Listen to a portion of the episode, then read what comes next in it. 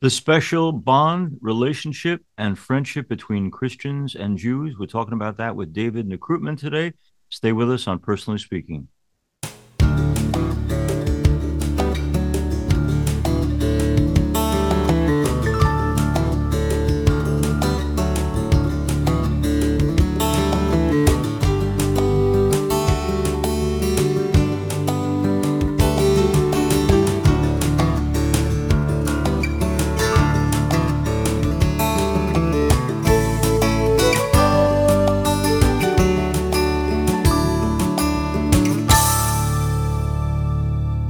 Hello and welcome to Personally Speaking. I'm your host, Monsignor Jim Lisante, and David Nekrutman joins me now.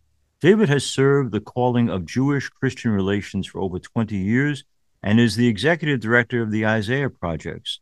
The Isaiah Projects is a ministry dedicated to creating resources that empower Christians to discover the Hebraic roots of their faith.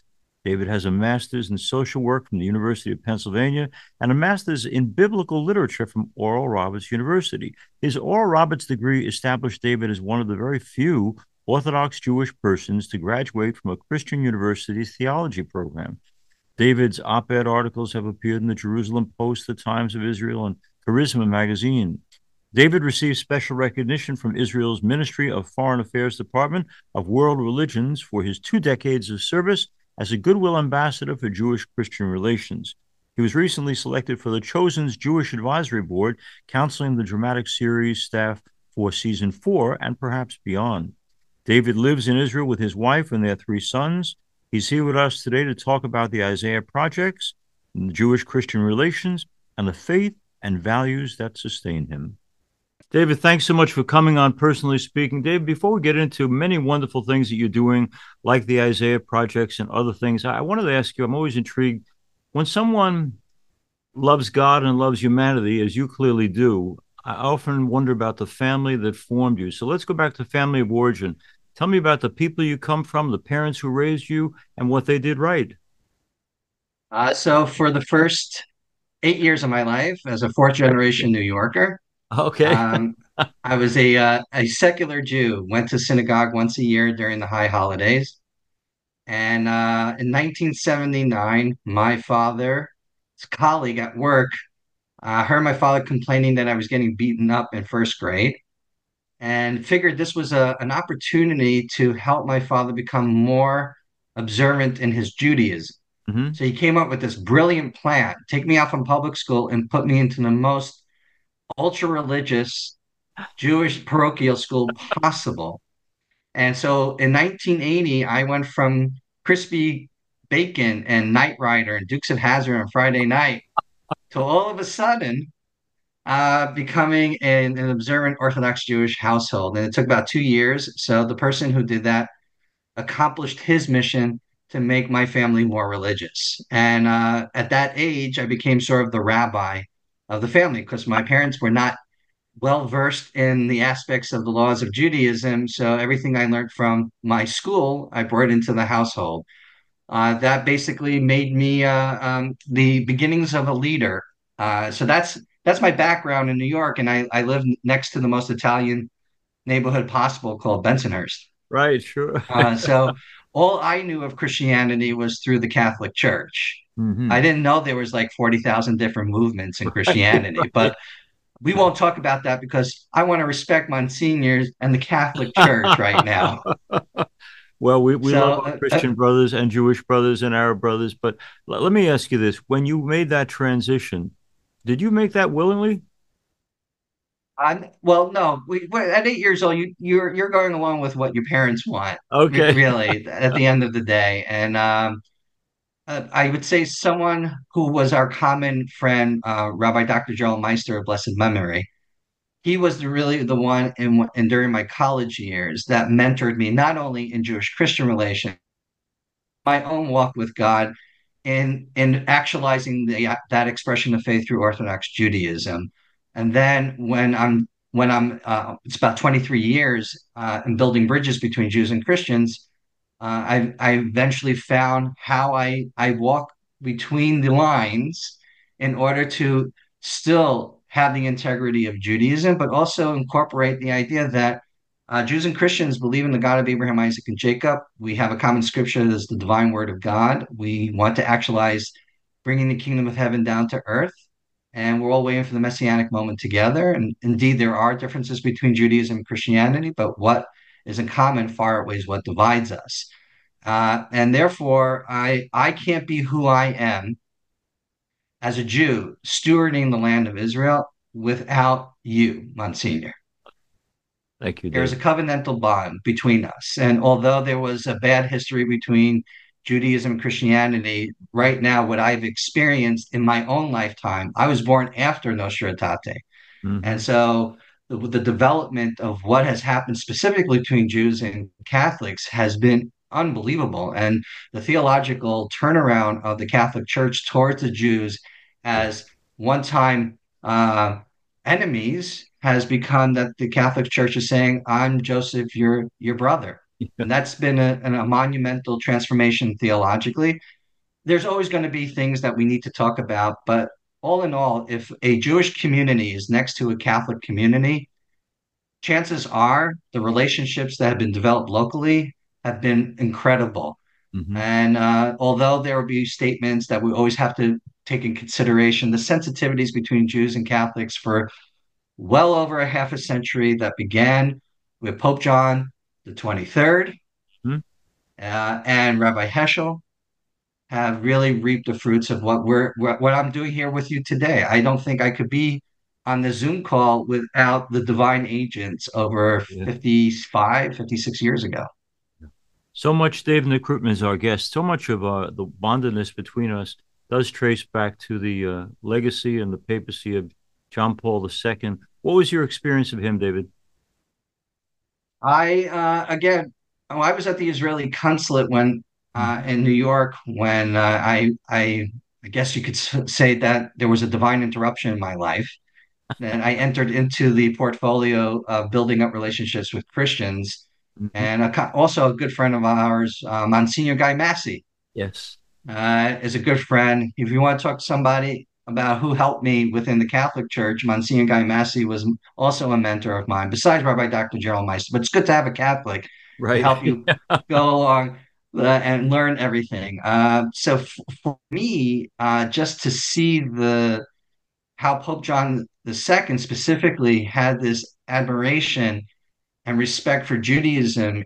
I mean, without him going into the synagogue and making his monumental visit representing the Catholic Church, visiting the state of Israel, literally, it was the second most secure event in the history of Israel. The only one that, as far as security and respect was concerned, before the Pope came to Israel was former President Anwar Sadat, who wanted to make peace with Israel in the late nineteen seventies, and he, his monumental visit to the Knesset. But everybody, even though I know the Pope was trying to keep his prayer secret when he inserted into the Western Wall, nothing is a secret when it comes to Israel, and, and that what his prayer meant to everybody in Israel and the Jewish people worldwide. Yeah, he was remarkable. And of course, for our listeners and watchers, uh, his experience of having lived through the Holocaust and seeing the Uh, destruction of the Jewish people of Poland in particular was uh, certainly an eye-opener and a conscience opener for him. David, out of this work that you've been doing comes the Isaiah Projects. Uh, tell us a little bit about the background and what's the hope of achievement there? So the Isaiah Projects was born of a third chapter of another divine interruption in my life. So the first chapter was the Israeli Consul in New York, where I was given the Christian portfolio, was very ignorant about Christianity. This was about twenty-three years ago, and started to learn theology one-on-one in coffee and diners with my mentor. And obviously that includes Monsignor Guy Massey as well, and understanding the complexities and the sensitivities, followed by making Aliyah, making my move with my family. I wanted to be a chapter heading in sacred Jewish history as opposed to a footnote. And if you live as a Jew outside of Israel, you're a footnote in Jewish history. I want to be a chapter heading. I want to be equal with the sanitation worker, that we are fulfilling the ever ever fulfillment of biblical prophecies mentioned in Isaiah and Ezekiel and Zechariah, that the ingathering of the Jewish people from the four corners of the world is happening every single day. I am no different than the sanitation person. The only difference I have is my calling specifically is the reconciliation between Jews and Christians. Now, when I came, I didn't think I was going to go back into Jewish-Christian relations, but God has a funny sense of humor. And Rabbi Shlomo Riskin, who is the, who was the chief rabbi of Efrat, which is parallel to Bethlehem, found out about my experience, and we opened up the first Orthodox Jewish center called the Ohr Torah Stone Center for Jewish-Christian understanding and cooperation. I served in the executive director position for fourteen years. I stepped down from that because uh, Christian grandmothers were asking me to help them out with their grandchildren uh, because of the progressive um, uh, values being introduced into the public school system, unfortunately, and some of the ideologies that are, are against our common Judeo-Christian values. They mm-hmm. said, because you are teaching to laity uh, the Hebraic roots of the Christian faith, would you be willing to help us in the homeschool area? Uh, so the Isaiah Projects primarily is focused on creating Hebraic resources for Christians to discover the roots of their faith, with a specific calling to homeschool Christian education. Now, mind you, I didn't go to a, a Catholic seminary, but I did go to an evangelical Right. Uh, theological school called Oral Roberts University. I got my master's in biblical literature. Uh, I'm also the advisor to to the Chosen T V series. So apparently my experience in the halls of Christianity uh, is adding to the Hebraic roots of the Christian faith. And uh, so right now we have something called Biblical Excavations, and we launched our first curriculum uh, on the Sabbath, because in the last I should say second to the last verse in Isaiah, it says, from new moon to new moon, from Sabbath to Sabbath, all will worship me, says the Eternal. And uh, how do we get to that prophecy? Now, in that same chapter, it says, can a nation be born in a day? So I, I, I'm part of that nation that was born in a day. And at the end of this chapter, there's supposed to be this Messianic Sabbath. And therefore, I think Sabbath, as well-intentioned as it was to acknowledge God the Creator and God the Redeemer of what he did to the Jewish people and taking them out from Egypt into the Promised Land, there is an ultimate redemptive Sabbath that Isaiah envisions. And therefore, we want to talk about that Sabbath. But first, you have to excavate revelational nuggets of what took place before Sinai, and what are we looking for in a Sabbath that means that you're at my table, Monsignor, and that we're celebrating together. I'm not asking Christians to eat gefilte fish uh, on the Sabbath, not asking Christians to not turn on a light on the Sabbath, but there is something about acknowledging the redemptive Sabbath, uh, messianic period that we in, whatever your eschatology may be. But at the end, the here and now means that Sabbath is about contemplating on the kingdom of God and what are we planning to do together as Jews and Christians for the week coming, that we can say, we're moving kingdom a little forward. So that that the curriculum is based upon the Sabbath, working on an elementary school uh, called the Children of uh, Abraham for a curriculum like that. So it's just developing Hebraic resources. And all of a sudden, October seventh came, and I had to stop what I was doing in Israel. And, and for two months, every single day, taking something that's small, impacting that immediate need, saying thank you, and then moving on to the next thing. So, Monsignor, we're both we're both originally we're from New York, and you know, eventually I became a guy who knows a guy, who's able to get something from a guy in order to go ahead and help our first responders, to help out um, uh, families. We saved families uh, from the border of Gaza. We raised money to put them in hotels. Uh, these are people that would not get a government subsidy. So it's been very interesting for the last two months of uh, dancing around missiles, uh, meeting uh, families who have their loved ones still in Gaza as hostages. Uh, but the work I was doing could have not been done without the network of true friends of Israel who are Christian. And this is, and, and we actually worked with Christians in Israel together. We were the only organization to do co-sponsorships and co-partnerships to help on the ground. Uh, My hope is that I can get back to the curriculum, because we want to work on the parables of Jesus in its Hebraic context. I always say that, uh, you know, having if G, uh, Christians believe that Jesus is one hundred percent divine, one hundred percent human, uh, his humanity took place in a Jewish household. And that means he learned the Jewish way. He taught a Jewish way. And if that can be discovered and recovered within Christianity in its understanding of its own scriptures, it adds a high definition to a Christian's walk with God. I know this is weird for the Orthodox Jew to talk about this, but I want Christians to be Christ-centered. I want them. If they are, that means the Judaism of Jesus is as equally important in a Christian walk's life with God. And therefore, uh, truly, you will be the in what we would call Joseph mm-hmm. in the context of working with the Federation of the Tribes of Israel that have been gathered from all over the world. So I want Christians to be Christ-centered. I think it's important that Jews understand that, that we shouldn't ask of our Christian uh, Christians, brothers and sisters, to compromise Jesus in any way. I, I want you to be who you are. Uh, there, for the one God, there is respect and integrity in the diversity of an expression and faith in him. David, I want to ask you, because you brought up uh, the horrors of October. Um, at the heart of our understanding of Christ always comes back to his incredible willingness, even unto death, to forgive those who persecuted or killed him. Um, it's it's heart and parcel of our faith to believe that you have to be a forgiver. Um, October seventh, and even more importantly, before that, the Holocaust. As a, an Orthodox Jewish man, how easily or how difficult is it for you to embrace that concept that, that God is a merciful God and that we are called on to be instruments of mercy when we seem to be standing occasionally against invincible evil? So, as we know, we know the end of the story. Yeah. I think that's important. We start from the end and we know what's going to happen, and God's name will be one upon the earth mm. and all will worship before him. So that gives us something uh, incredible in our faith walk with God of hope. We have Then we also have to take the practicality of every day. Not everyone is acknowledging the God of Abraham, Isaac, and Jacob, and Hamas is one of them.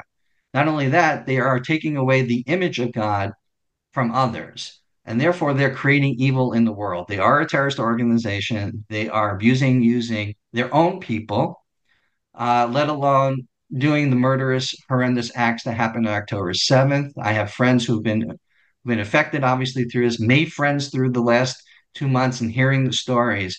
So when you're hearing about this, first and foremost, uh, the government has to make sure that Hamas is not around anymore. As much as that we take the day by day, and unfortunately, there are innocent people in Gaza that are affected by the actions of the Israel Defense Forces. But at the end of the day, please don't blame us. Blame the people who are governing you, who put you into this situation. Don't blame the victim. Blame the perp- people who are the perpetrators. David, you talked about education, how important it is. One of the things I noticed through all the coverage of October seventh was the uh, presumption that we understand things about each other that we don't necessarily. I, whenever I read an article about the church, I always find at least one or two things that the reporter didn't get about what we believe, where we're coming from. In the same way, um, the presumption was automatically that everyone knew what a kibbutz was. And most people, I think, in fact, don't have a clear understanding. Can you give us a, a small definition of what is a kibbutz, or these attacks that were on kibbutzes? What was going on in those kibbutzes before the attack? So a, a, very short, kibbutz is an agreed upon community that they're sharing in all the resources and the, and the benefits of those resources in a kibbutz. Okay. Um, and, and again, you can do that for small communities. It's not very conducive for statehood. Uh, so I want to make that very clear. It's, it's good if you have a community willing to share in those resources for a small amount of people. But in governance of a greater society, you can't use what would be a socialist model mm-hmm. for, for running and governing a country. You do need uh, what we would say the best form of government in a capitalist society, allowing people to go ahead and see that beyond socialism, because we, we that's a different talk. But that's basically what a kibbutz is.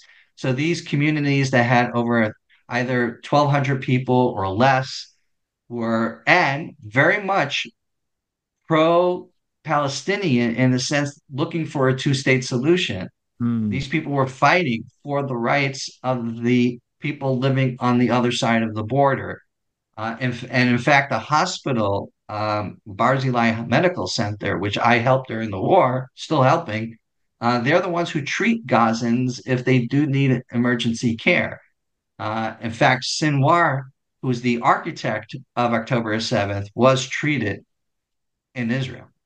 Uh, he was one of the prisoners that was released for Gilad Shalit, for a soldier, uh, and he spoke fluent Hebrew. And instead of learning, I don't know, instead of really following God at the end of the day, decided to fo- uh, follow the devil and Satan and, archi- and become the architect of the worst episode since since the Holocaust, on one day of the amount of Jews murdered and brutally murdered. Um, so when you have, so that's the community. These are the communities living on the Gaza border.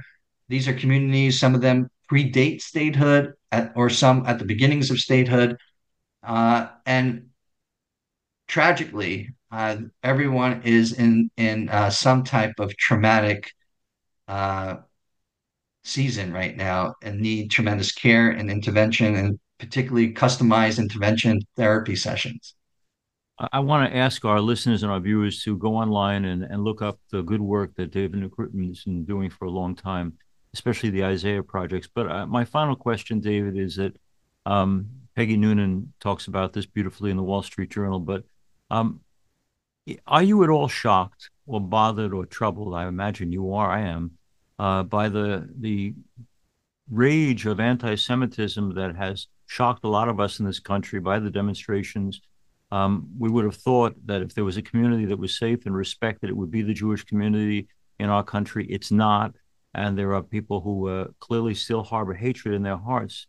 Uh, seeing that as you do, as I do, um, the greatest illness in the world, I think, is not physical. It's discouragement, you know, that we give up hope. You are obviously a man filled with hope, but I wonder, do you get discouraged by the fact that here we are in twenty twenty-three, where people still demonstrate in the streets of major cities in a way that is, there's no way to describe it except anti-Semitic. Uh, where do you find hope? How do you avoid discouragement when you see some of what's going on in our culture? So I, I look at it, again, I go back to the Bible. Mm-hmm. The Bible has already written something like, like this style, and it's called the Book of Esther, which takes place outside of Israel between First and Second Temple period. We have someone who harbors such anti-Semitism towards Mordecai, he's willing to kill the entire nation of Israel in one day, gets permission from the king to do that.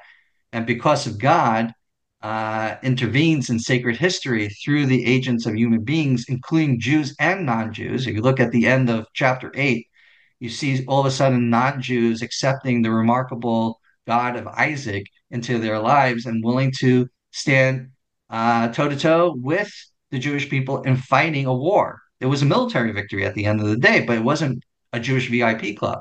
It happened with non-Jews. Right. Uh, and therefore, Esther marks a holiday on the Jewish calendar uh, that goes beyond Leviticus chapter twenty-three, about listing all the holidays of Rosh Hashanah, the Day of Atonement, the Feast of Tabernacles. She pres- creates the precedent of a holiday on the Jewish calendar. But it's all because of anti-Semitism. There's a book on anti-Semitism. It's called Esther. And what's quite fascinating is that Esther was never supposed to be in the canon of Christian scriptures. If you want to call a Holy Spirit moment, that's it. That Esther ends up into the canon of scriptures. And in fact, many people, when they're supporting Israel, quote Esther four fourteen is a time such as this as part of their foundational uh, faith expression of support with the Jewish people. So for me, there's a book on this. So right now we're living in a Haman like season where the veil has been taken off of subconscious anti-Semitism to outright calling for the death of the Jews. Am I shocked? Yes, I'm shocked in the sense that we went from, from being pro-Palestinian to being pro-Hamas. I think that for Jews worldwide was the shock of the moment. Like, how did we get to that's okay to call the death of the Jews in a public square? The only other time we had that was in the Holocaust. And I thought somehow that got, yeah. you know, somehow moved, removed from society because of what, look what happened afterwards. What starts with the Jews doesn't end with the Jews. Mm-hmm. I'll make that very clear. So what you're seeing right now is more than anti-Semitism. You're seeing being anti-God. And it's just the way it's expressed to be anti-God is in the form of anti-Semitism. Because at the end, uh, people are not are saying that we don't deserve this land. Well, the only reason why we have this land, from my personal opinion, is a covenantal bond with the Jewish people. What God said, he meant. It's eternally there, whether despite we're worthy or not. It's a covenant. That's the concept of covenant, not a contract. God said that, that yes, if we don't fulfill our, our covenantal bond, the land throws us out. And we were taught that lesson twice. That was the first temple and the second temple. Right now, we have this amazing opportunity to be a steward of the land. Covenant land comes with covenant responsibility. But people have a problem with covenant and with what God says about the Jewish people. So what you're seeing right now is an anti-God moment, and secular, demonic uh, things that are happening right now in the view of all this is all is all is all anti-God at the end. From my perspective, it's actualized and expressed through anti-Semitism. So I would say for the church, please be aware, because these secular, this type of this type of paradigm of thinking will eventually affect the church. Oh, absolutely. Absolutely.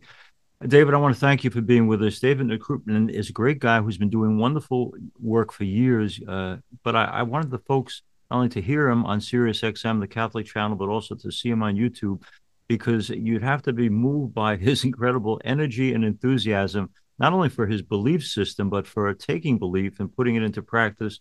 Uh, I was one of the many, many things that Isaiah Project has uh, accomplished is that Uh, David and those he works with have been feeding sometimes the Arab Christians of Bethlehem, uh, because he is truly a, a bridge between Christians and Jews, but also a willingness to serve all mankind in the name of God. And uh, Dave, when I see your energy, your enthusiasm, your dynamism on this particular work, it gives me great, great hope. And I, I hope you continue to have that zeal, because our world needs it. You are truly a bridge for hope and uh, away from discouragement. And truly, I think, an instrument of God. And I thank you so much. I thank uh, my good friend Gary Krupp and the Pave the Way Foundation for first introducing us.